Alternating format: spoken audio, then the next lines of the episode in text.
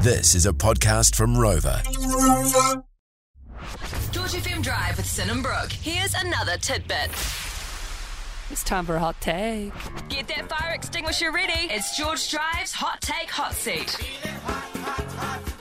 All right, I've got something for you, Sin. I want your hot take, your opinion on this. Mm-hmm. What's your hot take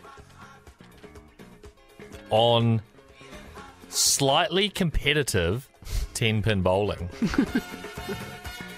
Nerd. now look.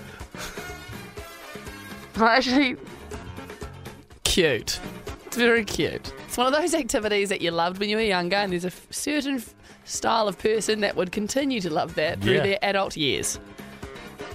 But I do see that, you know, pull back the nerd thing, o- pull back the nerd blanket, and actually there's some skill involved Oh, yeah, big time. of competitive bowling. There it is. They got some tricks and some bloody spinny, spinny la la things going on there And and, you do everything have to spend a bit of money to get at- the good ball. to get the good balls and to go there often and practice because not everyone has a temp and bowling alley at their No. home. So look, if that's what you're into, good on you.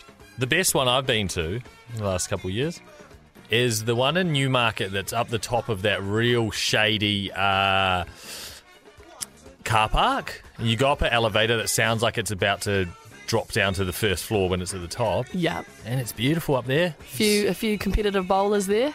Nah, I few reckon rough- you- few- you yeah, yeah, would've been yeah, I was competitive. probably the most competitive there. nah, there's like got a, they've got a bar. I went up there one time and they had like a vinyl DJ going. Oh shit! And I was like, what the hell? And there's like a little arcade. There's pokies. it's the one stop shop. I'm telling you. Brooke Gibson's dream. Well, there you go. That's my hot take on competitive bowling. Want more? 3 till 7 p.m. weekdays on George FM.